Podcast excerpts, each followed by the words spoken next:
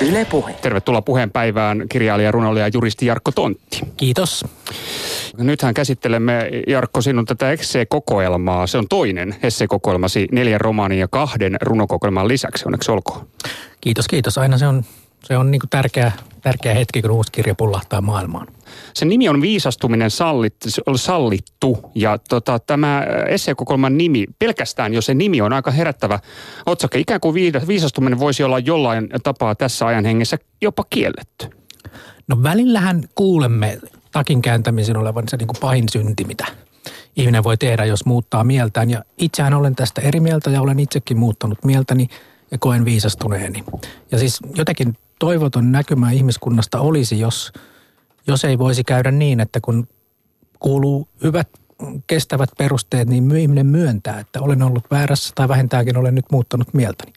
No Pätee siis, erityisesti politiikkaan. Nimenomaan meinasin juuri jatkaa tästä, että tämähän on politiikassa tämä takin kääntäminen, niin se suhtautuminen siihen on, on kyllä siis suorastaan, no se on erittäin negatiivista, jopa vainoharhaista, vaikka kuitenkin kyllähän takkia on syytä kääntää, jos tulee parempiin ajatuksiin tai maailma muuttuu tai huomaa, että vanhat perustelut eivät enää päde. Aivan, siihenhän kai alun perin sen parlamenttidebatin pitäisi johtaa. Mm. Että esitetään käsitellystä asiasta eri näkemyksiä ja sitten paras voittaa ja sillä siisti.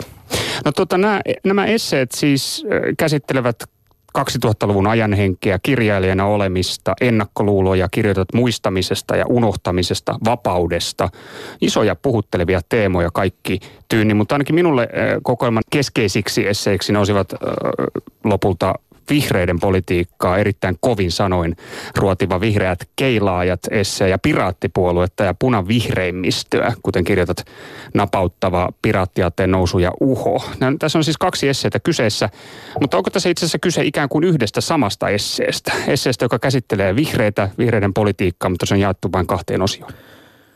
Kyllä ja ei. Ja siis tämä on tietysti myös esseekirjallisuuden tärkein sana on minä. Tämä on tietysti, lähdetään henkilö Jarkko Tontista, jonka, jonka poliittista historiaa ja oman niin kuin poliittisen ajatteluni historiaa tässä myös käsittelen. Ja se liittyy juuri tähän niin kuin moni, moni niin kuin viiteryhmässäni kaupunkilaisena koulutettuna ihmisenä innostuin suuresti vihreän liikkeen politiikasta 90-luvulla. Se oli se niin kuin liberaali eetos – globaalin vastuun ja, ja yksilönvapauden yhdistyminen, ympäristöasiat, ihmisoikeusasiat, ne yhdistyvät aika minu, minusta erinomaisella tavalla vihreässä liikkeessä.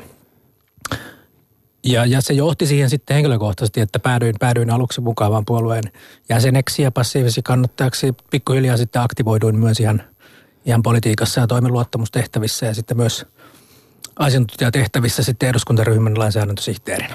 Niin tavallaan sen vihreän politiikan tai vihreän eduskuntapolitiikan tekemisen mm, kovassa ytimessä. Niin, no siellä näki sen, sen niin kuin kaiken ihan niin kuin sen, sen, niin kuin se, missä se, ne poliittiset ratkaisut oikeasti tehdään ja ne, ne väännöt.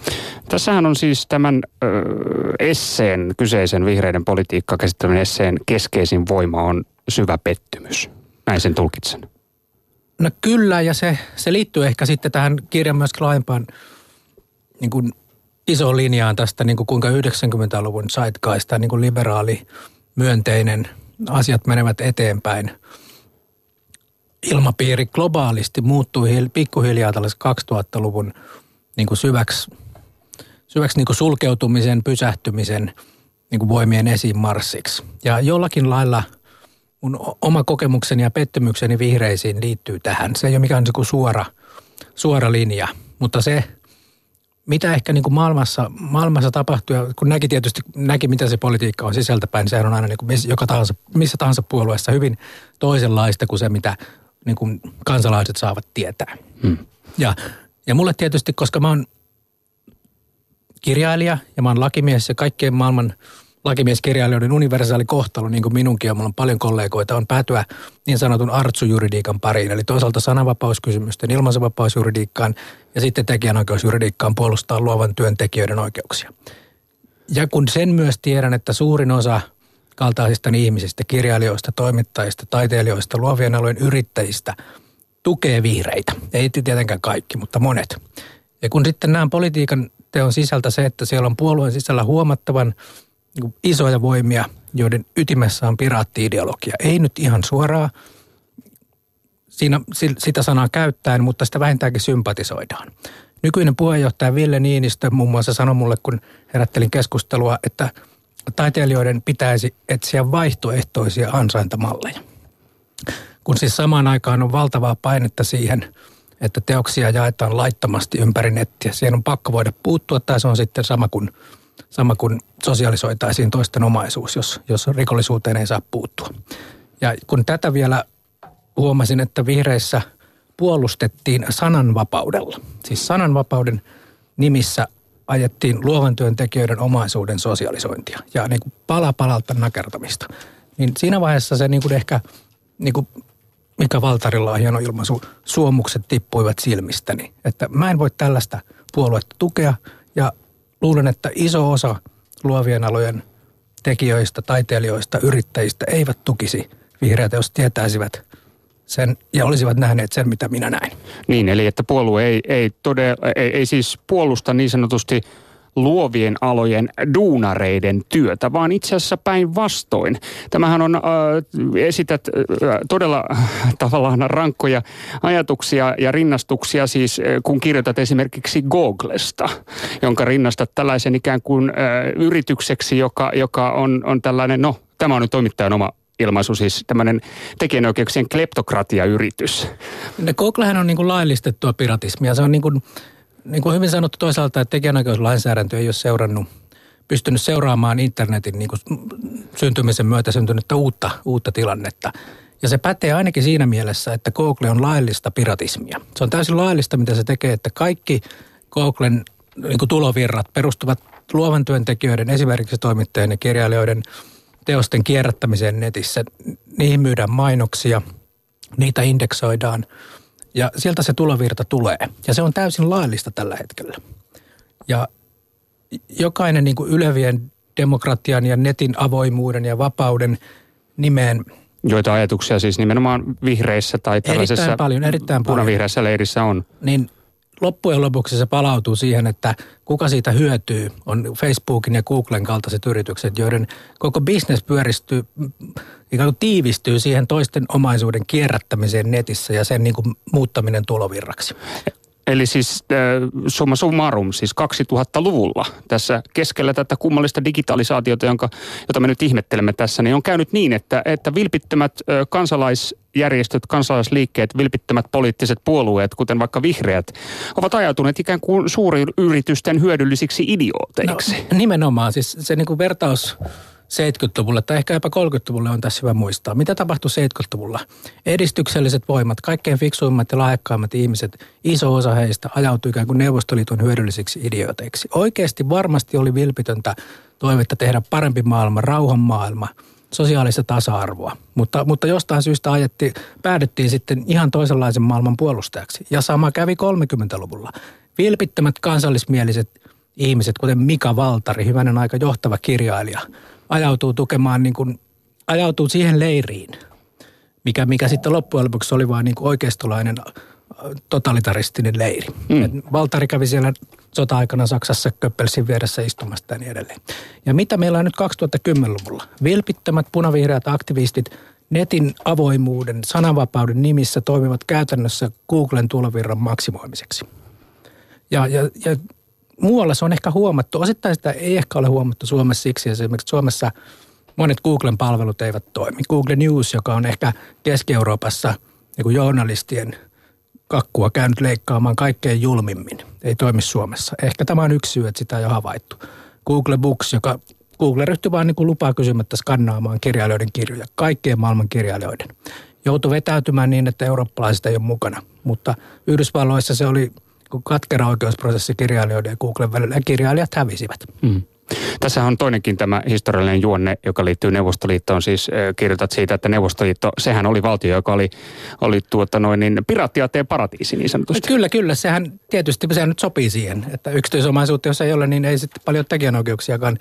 Ja oli siellä tietynlainen jonkinlainen vähän niin kuin tekijänoikeuksien kaltainen suojajärjestelmä, mutta paljon semmoista, mitä, mitä nyt tekijänoikeuksien ideologiset vastustajat, joita sanoi, jota hyvin paljon on Vihreissä ja jonkin verran myös vasemmistoliitossa ja muissakin puolueissa he esittävät niin samanlaisia vaatimuksia, joita on jo kokeiltu 20-luvulla Neuvostoliitossa. Ensimmäiset tekijänoikeuslait, suoja-aika hyvin lyhyt, muutama vuosi. Teoksen ilmestymisen jälkeen. Tätähän piraattiaktivistit vaativat myös. Mm. Siellä oli kääntämisen vapaus. Suomalaistenkin kirjailijoiden kirjoilla valtavina painoksina Neuvostoliitossa ei minkäänlaista rahallista korvausta eikä yleensäkään edes kysytty lupaa. Ja, ja tämä oli niin vapausaatteen nimissä. Joo, ja siis t- tämä, tämä äh, rankka – syvä pettymys, mikä tästä näistä politiikkaa ruotivista esseistä nousee, niin, niin puhuttiin tästä ajan hengestä, siitä 90-lukulaisesta liberaalista vapauteen, vapauskäsityksiin, vapausajatuksiin nojaavasta eetoksesta, joka mielestäsi tässä 2000-luvun maastossa niin, tai maailmassa on kääntynyt ääriliikkeiden esimarssiksi. No siinä on niin kuin jännä. Sehän oli niin kuin internetissä tietyllä lailla sen niin kuin saapumisessa ihmiskunnalle. Niin kuin, siinä tiivistyi jotain niin kuin valtavaa nostetta ja uskomattomasti myönteisiä voimia. Yhtäkkiä tuntui aivan uskomattomalta muista, tuijotan näyttöruutu ensimmäisen kertoa ja käytin internetiä 90-luvulla. Että hyvänen aika, mitä tässä on niin kuin käsillä jotain aivan uskomatonta. Voin olla kohta yhteydessä kehen tahansa toiseen ihmiseen. Voin täältä saada niin kuin laillisesti musiikkia, kirjoja, mitä vaan. Ja se oli niin se valtava myönteinen voima, mikä, mikä internetiin silloin, kun se syntyy, niin tuli. Ja mitä tapahtuu 2000-luvulla? Hiljalleen niin kuin kaikki kääntyy pikkuhiljaa vastakkaiseksi. Ne, ne niin kuin autoritaariset valtiot, joiden niin kuin kansalaisten niin kuin sumuttaminen piti internetin tuhota. Senhän piti olla keino, jolla niin kuin murretaan erilaisten diktaattoreiden tiedotus monille omissa maissaan. Ja aluksi siltä näyttikin. Mutta mitä kävi? Nyt me tiedämme, tiedustelupalvelut ovat ottaneet internetin aivan täydellisesti haltuunsa.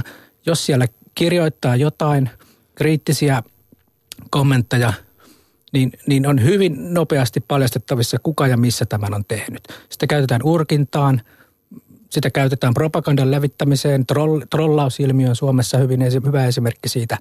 Eli ikään kuin hyvin äkkiä ne niin kuin internet otettiin, otettiin haltuun juuri, juuri niiden taholta, joiden toivottiin se, että se kukistaa. Mm. Ja, ja, ja tietyllä lailla Googlen ja Facebookin kaltaiset yritykset, jotka käänsi tämän niin kuin avoimen, vapaan internetin yhtäkkiä niin kuin valtavaksi bisnekseksi ja kaiken lisäksi ne on myös verokeidasfirmoja, jotka eivät maksa veroja. Ne on se toinen, toinen puoli.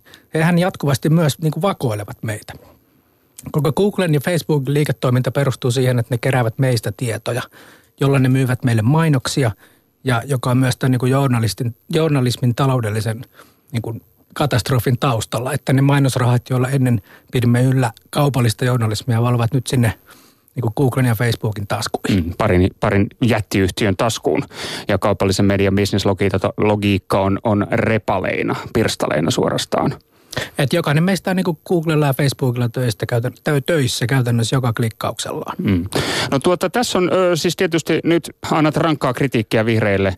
Pidät, tai olet sitä mieltä, että nimenomaan vihreät ja tämä piraattiaate, niin heidän suhde on, on, on äärimmäisen läheinen. Ei ehkä ihan avioliitto, mutta jotain sen kaltaista. Ja kyllä siinä nyt salavuoteuttakin on, kun Europarlamentin vihreän ryhmän varapuheenjohtaja Julia Reeda, joka on siis Saksan piraattipuolueen meppi. He ovat siis Piraattipuolue on europarlamentissa osa vihreää ryhmää, mm. mikä musta tuntuu, että aika moni luovan alan duunari ja yrittäjä ei ehkä edes tiedä äänestäessään vihreitä. Mm, mutta tämä kysymyshän kattaa koko poliittisen kentän että miten me toimimme tässä digitalisaation maailmassa, joka murskaa ja murtaa näitä vanhoja toimintatapoja. Ja se on, se on tietysti iso kysymys, mutta niin kuin sanottu, tekijänoikeuslakeja voidaan päivittää. Ja sitähän Euroopan parlamentissa itse asiassa on tällä hetkellä annettu ehdotus. Sitä jotkut kutsuu Google-veroksi, mutta se on yksinkertaisesti ehdotus, jossa jossa ikään kuin netissä toisten aineistoja laillisesti kierrättävät firmat joutuisivat maksamaan ikään kuin korvausta. Mm. Esimerkiksi, lehtikustan, esimerkiksi lehtikustantajille. Siinä on nyt monenlaisia malleja pöydällä ja eikö siellä heti vihreät ole tätä vastustamassa? All right, okei. Okay. Tuleeko se sitten, onko sinun käsityksesi sitten, että se suuri vastustus nimenomaan aina nousee vihreistä tai sieltä? No ei, tietysti sielläkin on puolueen sisällä monenlaisia kantoja tästä ja, ja ehkä se syy yksi, että miksi sitten irtauduin puolueesta on se, että huomasin, että – että nykyisen puheenjohtaja Ville Niinistön myötä ikään kuin nämä hyvin niin kuin kulttuurimyönteiset toimijat jäivät vain niin kuin tappiolle. Mm. No tota, tässä esseessä luonnitetaan myös ihan nimeltä monia tunnettuja vihreitä poliitikkoja, kuten Outi Alanko Kahiluotoa, suluissa stereotyyppinen esimerkki punavihreästä kiivailijasta. Outihan on tällä hetkellä yksi potentiaalisimmista kandidaateista vihreiden seuraavaksi puheenjohtajaksi, tai Antero Vartijaa suluissa hänen tekemisiänsä on mahdotonta erottaa kokoomuksen kaupunkilaisen vihertävän liberaalilaidan politiikasta. Lainausmerkeissä golfia, champagnea julkiskavereita, kuten Helsingin Sanomat vartija määritteli. No tämä nyt ehkä sitten... Onko ir... tämä, Jarkko, henkilökohtaistakin kostoa? Ei, ei suinkaan. Mä arvostan monessa Outin tekemistä, mutta en tietysti ole kaikesta samaa mieltä. Mutta nyt ollaan tietysti eri keskustelussa kuin äsken tekijänoikeuksissa. Ja, ja kyllä, kyllä. se Vartijan ja Outi Alanko-Kahdeluoden oleminen niin kuin samasta puolueesta, samasta vaalipiiristä, mistä kertoo jotain fundamentaalisesta ongelmasta vihreiden sisällä. Outi on niin kuin todella vasemmistolainen, aika perinteisessä mielessä todella vasemmistolainen ihminen ja poliitikko. Hän kuuluu siellä niin kuin vasemmistoliitonkin riveissä jo sinne vasempaan laitaan. Ja, ja sitten hän on niin kuin pitkälle markkinaliberaalien taas siellä toisessa laidassa oleva vartija ovat samassa puolueessa – että jompikumpi heistä tai todennäköisesti molemmat joutuu kertomaan äänestäjille niin kuin vähän vesitettyä tarinaa, mitä vihreiden politiikka on. Et se, se ei niin kuin muutu sillä, että, että piilotellaan näitä, näitä eroja. No joo, ja, mutta tämähän ei tietysti, tämähän on asia, joka, joka ei, ei ole vihreiden yksinoikeus. Siis se, että ä, puolueen reunat ovat laveat ja laajat. Ja se, että oleellisempi, niin kuin itsekin kirjoitat, se tärkein havainto, minkä politiikan sisältä sait, on se, että erot puolueiden sisällä ovat tärkeämpiä kuin puolueiden välillä. No, tämä on, tämä on se ehkä se, mikä tietysti voisi sanoa, että tämä on sen teidän toimittajien vika, mutta ei se oikeastaan ole, koska puolueethan ei... Kiitoksia eivät, vaan, otan Niin, siis siinä mielessä, siinä mielessä, että sitä ei kerrota. Eikä, ettekä te voikaan sitä kertoa, koska sit ne eivät tule julkisuuteen, eivätkä puolueet ikinä päästä sitä julkisuuteen. Niitä että kaikkein tärkeimpiä keskusteluja, jotka ovat puolueen sisällä, mitä mieltä me olemme tästä. Riidat voi olla kaikissakin puolueissa todella isoja. Mm. Ja se on se, missä sitä politiikkaa oikeasti tehdään, ja se ei ole julkisuudessa, eikä tule muutamia niin sattumia ja purskahduksia ja lipsahduksia – lukuun ottamatta se ei, se ei tulekaan julkisuuteen. Mm. Ja sitten toinen on tietysti tämä valiokuntatyöskentely eduskunnan sisällä, joka on se suljettu alue, jossa sitten myöskin tämä puolueiden välinen debatti on ikään kuin jossain määrin aidoimmillaan. Että jos niitä keskusteluja pääsee kuulemaan, niin sieltä kuulee sitten myöskin sen, mikä se asioiden, asioiden oikea laita olisi. Niin, ja siis onhan meillä Europarlamentissahan esimerkiksi valiokunnat on, ne on julkisia, julkisia mutta... että mä en ole nyt ihan varma, miksei ne voisi olla Suomessakin. Tietysti se muuttaisi niiden toimintaa nykyisestä. Kyllä, kyllä, ja se on aika, aika siis sehän Europarlamentissa valiokuntien julkiset kuulemiset tai istunnot, niin ne muistuttavat tällaisia maratoneja, joissa kaikki kannat on itse asiassa loppuun lukkoon saakka lyöty. Että... Niin, ne, ne päätökset on sitten tehty jo muualla. Kyllä, kyllä, nimenomaan. Jälleen kerran jonkun suljetun oven takana. Niin, totta. Ja, ja niin kuin sanoit, se mikä politiikassa on niin kuin on se niin kuin kiinnostava, on, on ne puolueiden väliset sisä, sisäiset erot. Ja siellä, siellä on ne niin kuin oikeat ratkaisut. Ja, ja missään muussa puolueessa kuin vihreissä ei ole niin, niin kuin kummallisia, kummallista niin kuin yhteen liittymää, niin, niin eri mieltä olevia ihmisiä monista kysymyksistä, ei tietysti kaikista. Ja ei voi välttää, välttää ajatusta, että osa ehdokkaista on vain ikään kuin tehtävä kerätä ääniä – niin kuin muille, muille varsinaisille poliitikoille, jotka sitä niin kuin koneistoa pyörittävät. Ja heillä ei sitten välttämättä puolueen sisällä mitään valtaa. Ja näitä, näitä, näitä ihmisiä siellä myös katseli vähän niin kuin surren ja säälien eduskuntaryhmän kokouksissa. No tässä tietysti päästään ihan jopa suomalaisen vaalijärjestelmänkin ytimeen, joka on tämä tällainen tuota noin, niin henkilövetoinen vaali, jossa listalle pitää kasata monenlaista sakkia, jotta listalta pääsee läpi. Niinpä, niinpä. Ehkä ruotsalaiset, en, se on monimutkainen kysymys, mutta Ruotsissa monet asiat politiikassa ehkä toimivat vähän toisin, koska heillä on listavaali. Mutta se toinen, toinen kysymys, mikä ehkä mulle politiikkaa sisältäpäin vuosia seuranneena tuli mieleen se, että tärkeämpää aina kuin se, niin mitä, mitä asiaa ajamme, on se, miten sitä ajetaan. Hmm. Ja tämä oli ehkä myös mulle se mm, kyllä. yksi keskeinen syy, miksi, miksi mä en enää tue vihreitä.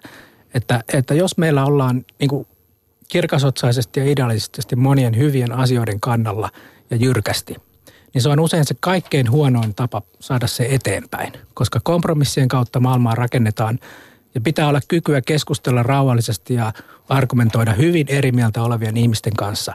Ja tähän niin kuin nuorisoaktivistien niin kuin pitkälti pyörittämän puolue ei pysty. Mm. Ja se on, se on niin kuin se on usein niin kuin hyvien, ajatu, hyvien ajo, asioiden ajaminen väärällä tavalla johtaa juuri päinvastaiseen lopputulokseen kuin mitä on alun perin suunniteltu. No, tuota, no niin, kuuntelet puheen päivää. Täällä vieraana on kirjailija, runoilija, juristi Jarkko Tontti. Käsittelemme hänen tätä esseekokoelmaa, jossa yksi kantavista esseistä on tämä vihreiden politiikkaa hyvin rankasti ruotiva essee. Siellä on muutakin. Esseet käsittelevät 2000-luvun zeitgeistia, kirjoittamista, vapautta, kaikkia ö, isoja teemoja niin sanotusti. Jampe, oliko jotain Ensinnäkin sitten, kun olet lukenut sen kirjan, niin annatko se mulle seuraavaksi ennen kuin arvotaan se kellekään kuulijalle palkinnoksi. Mutta se, että, että tosta, niin kuin se, mä kuuntelen Jarkko Tontti Suonin, tässä on niin kuin, selkeästi niin kuin näkyvissä tai tuntuvissa semmoinen homma, että yhden asian liikkeestä ollaan niin kuin menossa, menossa kohti tämmöistä valtapuoluetta, kun ennen jossakin sanottu, että vihreät ei mahdu teetkö tälle perinteiselle janalle, kun on oikeasta ja vasemmista, että se on sillä jotenkin poikittain. Nyt kun sä, mä kuuntelen sun juttuja tässä näin, tai sun esseestä, mistä sä kirjoittelet, niin sehän on menossa vaan siihen muottiin, missä, miten toimivat muutkin puolueet, isot puolueet tässä maassa. Tietenkin kannatuskin on noussut, mutta nämä julkisehdokkaat, äänestyspohjan laajentaminen myöskin maakuntiin, tässä on paljon semmoisia asioita, mitkä kuulostaa sille aika, että mennäänkin ikään kuin sillä tavalla taannutaan, että siitä, siitä radikaalista liikkeestä ollaan tultu niin kuin, tiedätkö, hyvin tämmöisiin perusasioihin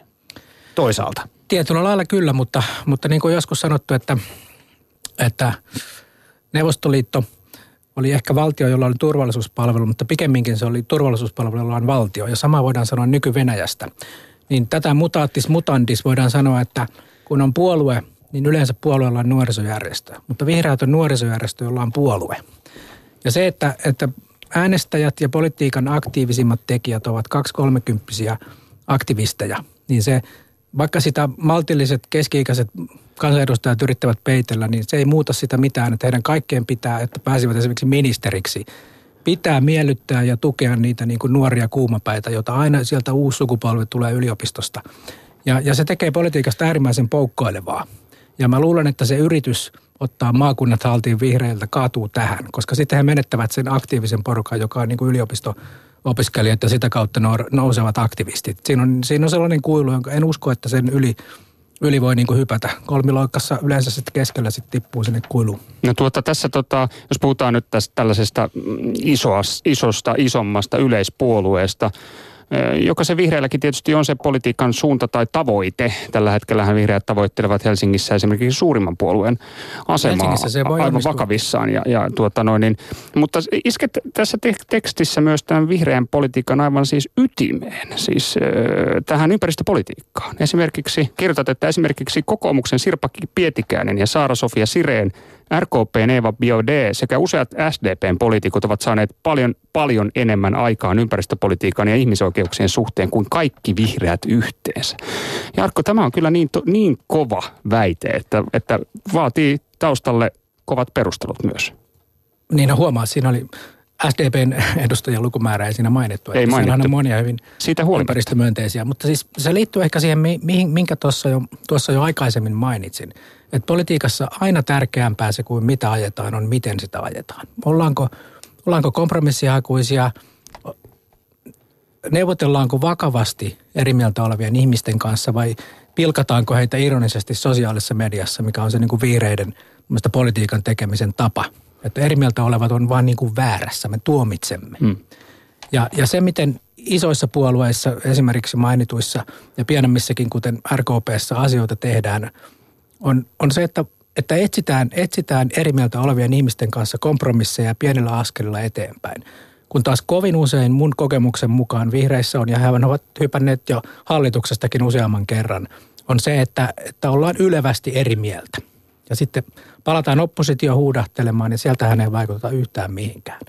Mutta, mutta ison puolueen etu on se, että kun ollaan hallituksessa, ei tehdä joka asiasta isoa moraalista numeroa ja tauta rintaan hyvien asioiden puolesta, vaan, vaan mennään niin kuin pienillä askelilla ja kompromisseilla eteenpäin. Mm. Ja nykyään ehkä myös siksi, että olen kasvanut aikuiseksi, niin olen sitä mieltä, että, että näin yhteiskuntaa nimenomaan pitääkin rakentaa. Silti luen tätä kyllä tällaisena, Jarkko, kaikella kunnioituksella erittäin rankkana – yliheittona tätä kohtaa, koska esimerkiksi listalla on semmoinenkin poliitikko kuin Sara-Sofia Sireen, joka nyt ei ole vielä kovinkaan pitkää uraa politiikassa tehty. Ja se ei, pistetään ei, ikään kuin samalle tasolle. arvostan suuresti. Joo, joo, eikä, eikä minullakaan mitään syytä ole olla arvostamatta hänen tekemisensä, mutta se nostetaan samalle linjalle muun muassa sellaisen tekijän kanssa kuin Satu Hassi, jolla on pitkä kokemus europarlamentista nimenomaan ympäristöasioiden No en tuossa mainitse Satu Hassia, mutta... Mutta hän on vihreä poliitikko. Kyllä, kyllä. Yksi, kannattaa, vain yksi kannattaa muistaa se, että silloin kun vihreät tuli politiikkaan 80-luvulla ja 90-luvulla, niin meillähän oli ihan niin kuin aito, aito tarve vakavasti otettavalle ympäristöpolitiikalle. Ja muissa puolueissa tultiin siihen myöhässä. Ja, Ja se vihreiden niin kuin ansioksi tietysti luettakoon, että he toivat ympäristöpolitiikan, mikä on niin kuin äärimmäisen tärkeää politiikkaan. Mutta siitä on jo niin kuin vuosikymmeniä. Kaikissa puolueissa, ehkä perussuomalaisia lukuun ottamatta, on, on niin kuin hyvin päättäväistä tärkeää ympäristöpoliittista osaamista ja tahtotilaa. Ja musta tuntuu, että vihreät oikein yrittää niin kuin peitellä sitä. Että oikeasti se, se se heidän niin kuin jonkinlainen monopoliasemansa ympäristöpolitiikkaan on niin kuin vuosikausia, vuosikymmeniä sitten menetetty. Mikä kun politiikan ydin on sulannut tavallaan. Niin, se, se syy, Sekö miksi se puolue aikanaan syntyy, on kadonnut. Hmm. Koska niin kuin sanoin, useimmat puolueet ottavat hyvin vakavasti ilmastonmuutoksen, ne niin kuin massiiviset haasteet, mitä ihmiskunnalla on. Hmm. Niin mä vaan kysyn, että, että tarvitaanko vihreitä enää? Olisiko parempi, jos he hajaantuisivat sinne muihin puolueisiin, mihin he oikeasti kuuluvat? Outi sinne vasemmistoliittoon ja Antero Vartija sinne kokoomukseen ja aika moni sinne keskustaan. Tämä on se mun niinku viestini oikeastaan. Tämä varmaan olisi jonkinnäköinen perussuomalaisten märkä uni tämä, mitä tässä esität. Ja itse no tiedä, mutta siis jännä... mä, mä, mä sanoisin sen, että jos, jos he tekisivät näin, niin asiat menisivät paljon paremmin eteenpäin, kun nyt he niin kuin ovat siellä vihreässä, punavihreässä usein getossaan ja huutelevat olevat oikeassa oppositiossa. Sillainhan maailma ei mene eteenpäin. Niin, no itse asiassa vedänkin hieman takaisin tässä, että se ei välttämättä edes olisi perussuomalaisille äh, hyvä asia no se, niin, että ikään kuin tämä vastapuoli poistuisi siis. Niin, siis semmoinen niin kuin, jonka suhteen jo niin kuin tällaiset monet vihreistä heitetyt yleistykset, ja näin sanon tosiaankin entisenä vihreänä, pitävät paikkansa. Että etuoikeutettu kaupunkilaisnuoriso, koulutettu ja varakas, ironisia ylimielisyyksiä heittelee sosiaalisessa mediassa ja ei ota niin kuin vakavasti, vakavasti ihmisiä, jotka pukeutuu väärin ja kuuntelee vääränlaista musiikkia ja on aivan niin kuin elintavat aivan toiset kuin vihreillä. Sinähän itse asiassa rinnastat vihreät perussuomalaisiin. Niin, siinä tässä. on semmoista niin kuin lifestyle-puoluetta. Semmoisia asioita, mitkä on niin kuin, mun mielestä jotenkin niin kuin hirveän traagista. Et siinä mielessä tietyllä lailla vihreät niin kuin tilasivat sen perussuomalaisten jytkyn. Mulle ainakin silmä tavautui, kun niin kuin vihreät kaverit alkoi joskus ennen sitä vuoden 2011 jytkyä levittää somessa sellaista niin kuin pilkkakuvaa perussuomalaisten jostain paikallisosastosta. Ja se pilkka oli sitä, että katsokaa kuinka hassuja ihmisiä, katsokaa kuinka ne pukeutuvat. Mm. Ja siinä mä ajattelin, että nyt tässä joukossa mä en halua olla. Mä enkä kyllä toivo kenenkään sitä äänestävän. Mm. Ja, ja toinen se analogia, minkä esität on tässä, että vihreät muistuttaa siinä mielessä – tätä näistä vastakohtaansa perussuomalaisia, että, että nämä per, siinä missä siis perussuomalaisissa maahanmuuttokriitikot kärventävät ja kampittavat jatkuvasti näitä maltillisempia toimijoita puolueessa. Niin ja vihreissä nämä niin kuumapäiset piraattiaktivistit kampittaa myös kaikkia niitä ihmisiä, jotka ihan niin oikeasti haluaisivat, että ihminen voi vaikka elää muusikkona tai, tai freelance-toimittajana tai kirjailijana. Että siellä on niin, niin iso joukko nuoria vihaisia miehiä – huutamassa niin kuin netin vapauden nimessä niin kuin toisten ihmisten omaisuuden sosialisointia. Että en tiedä, onko hän oikeasti sitä mieltä, mutta Ville Niinistö ainakin antoi heille niin kuin kaiken, mitä he ovat halunneet käytännössä. Mm. No niin, täällä siis puheenpäivässä vieraana kirjailija, runoilija, juristi Jarkko Tontti. Keskustellaan esseekokoelmasta. Politiikasta keskusteleminen, se on vaikeaa kirjoitat, sitaatti, tämä on vaikeaa. Politiikka on ihmisenä olemisen alue, jossa polttaa helposti näppinsä. Politiikassa saa sekä vihamiehiä että ystäviä ihan vain sitoutumalla johonkin puolueeseen, riippumatta siitä, mitä mieltä itse on asioista. Tunne edellä mennään, retorin vetomiin puolesta tai vastaan korvaa vähän väliä järjen käytön ja tosiasiat. Vilpittöminkin turmeltuu, ehkä minullekin kävi niin. Jarkko Tontti, kävikö? No ainakin niin kuin monet niin kuin näkemykset, joita luulin niin kuin politiikasta ulkopuolelta katsoen, vaan niin kuin muuttuvat hyvin radikaalisti. Ja se, mitä vihreät ovat, ero siihen, mitä he väittävät olevansa, niin oli ehkä se suurin, suurin niin kuin silmien avautuminen. Mm. No tuota, kerrot tässä, että olet elämäsi aikana äänestänyt SDPtä, kokoomusta, vihreitä, RKPtä sekä aivan aluksi tätä liberaalia kansanpuoluetta. Ja, tuota, mm, ja jos tämä vihreät mielestäsi tällaisena poliittisena voimana on tätä nykyään ikään kuin lähestulkoon sama kuin äänestäisi tyhjää, niin mikä on sellainen poliittinen voima tässä ajassa, jolla on merkitystä? Niin, no nykyään mä toivon ja uskon ja on ehkä vakuuttunutkin, että, että sen tyyppinen niin suuremmat puolueet, jotka sallii sisällään hyvin niin kuin erilaisten ihmisten toimia ja siellä vakavasti etsitään kompromisseja, on se, on se niin kuin ratkaisu. Että tämä niin kuin suomalaisen poliittisen kentän pirstaleisuus, se niin kuin halvaannuttaa meidät. Se, se tekee, niin kuin itse asiassa nyt näemme sen niin kuin joka päivä, kun ratkaisuja ei saada aikaiseksi. Ollaan niin kuin liikaa, jumiudutaan sitten niihin poliittisiin peleihin ja omien niin kuin läännetysten puolustamiseen – Ja jos meillä olisi vähemmän puolueita ja isompia puolueita, niin todella monia asia menisi kyllä eteenpäin. Mm. Se on mun niin kuin ehkä iso niin kuin näkemyksen, niin mikä Suomessa on niin kuin vialla mm. yhteiskunnallisessa päätöksenteossa. Onko tämä välivaihe? Miltä se näyttää? En tiedä. Nyt on niin, kuin niin isot mannerlautat liikkeessä globaalisti ja Euroopassa, että on todella vaikea sanoa, mitä tapahtuu. Mut niin kuin, tässä on nyt puhuttu paljon viireistä, mutta tietysti tuon kirjan yksi kärki on pikemminkin se semmoinen niin kuin, se miten sellaista niin myönteisestä patriotismista, joka liittyy 90-luvun liberaaliin nosteeseen, on yhtäkkiä 2000-luvulla tullut niin kuin kammottava nationalistisen – niin kuin uhoamisen aikakausi ennen kaikkea Euroopassa ja nyt niin kuin muuallakin. Mm. Ja tämä on tietysti monin verroin tärkeämpi kysymys kuin, niin kuin yhden piskuisen suomalaisten vihreän puolueen niin kuin asiat. Ja, ja tähän se kirjakin paljon keskittyy.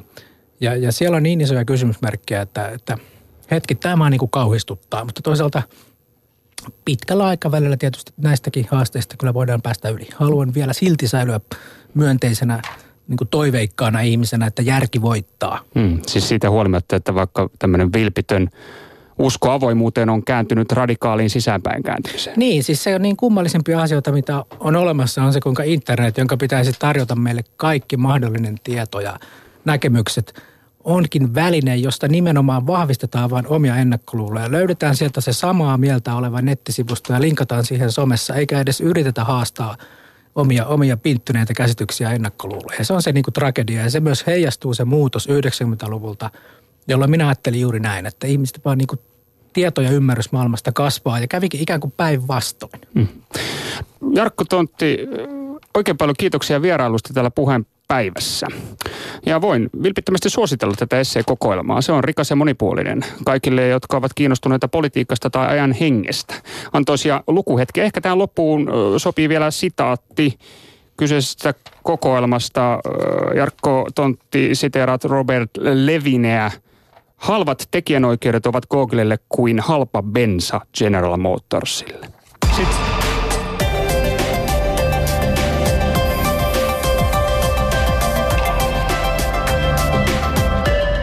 päivä. Yle Puhe.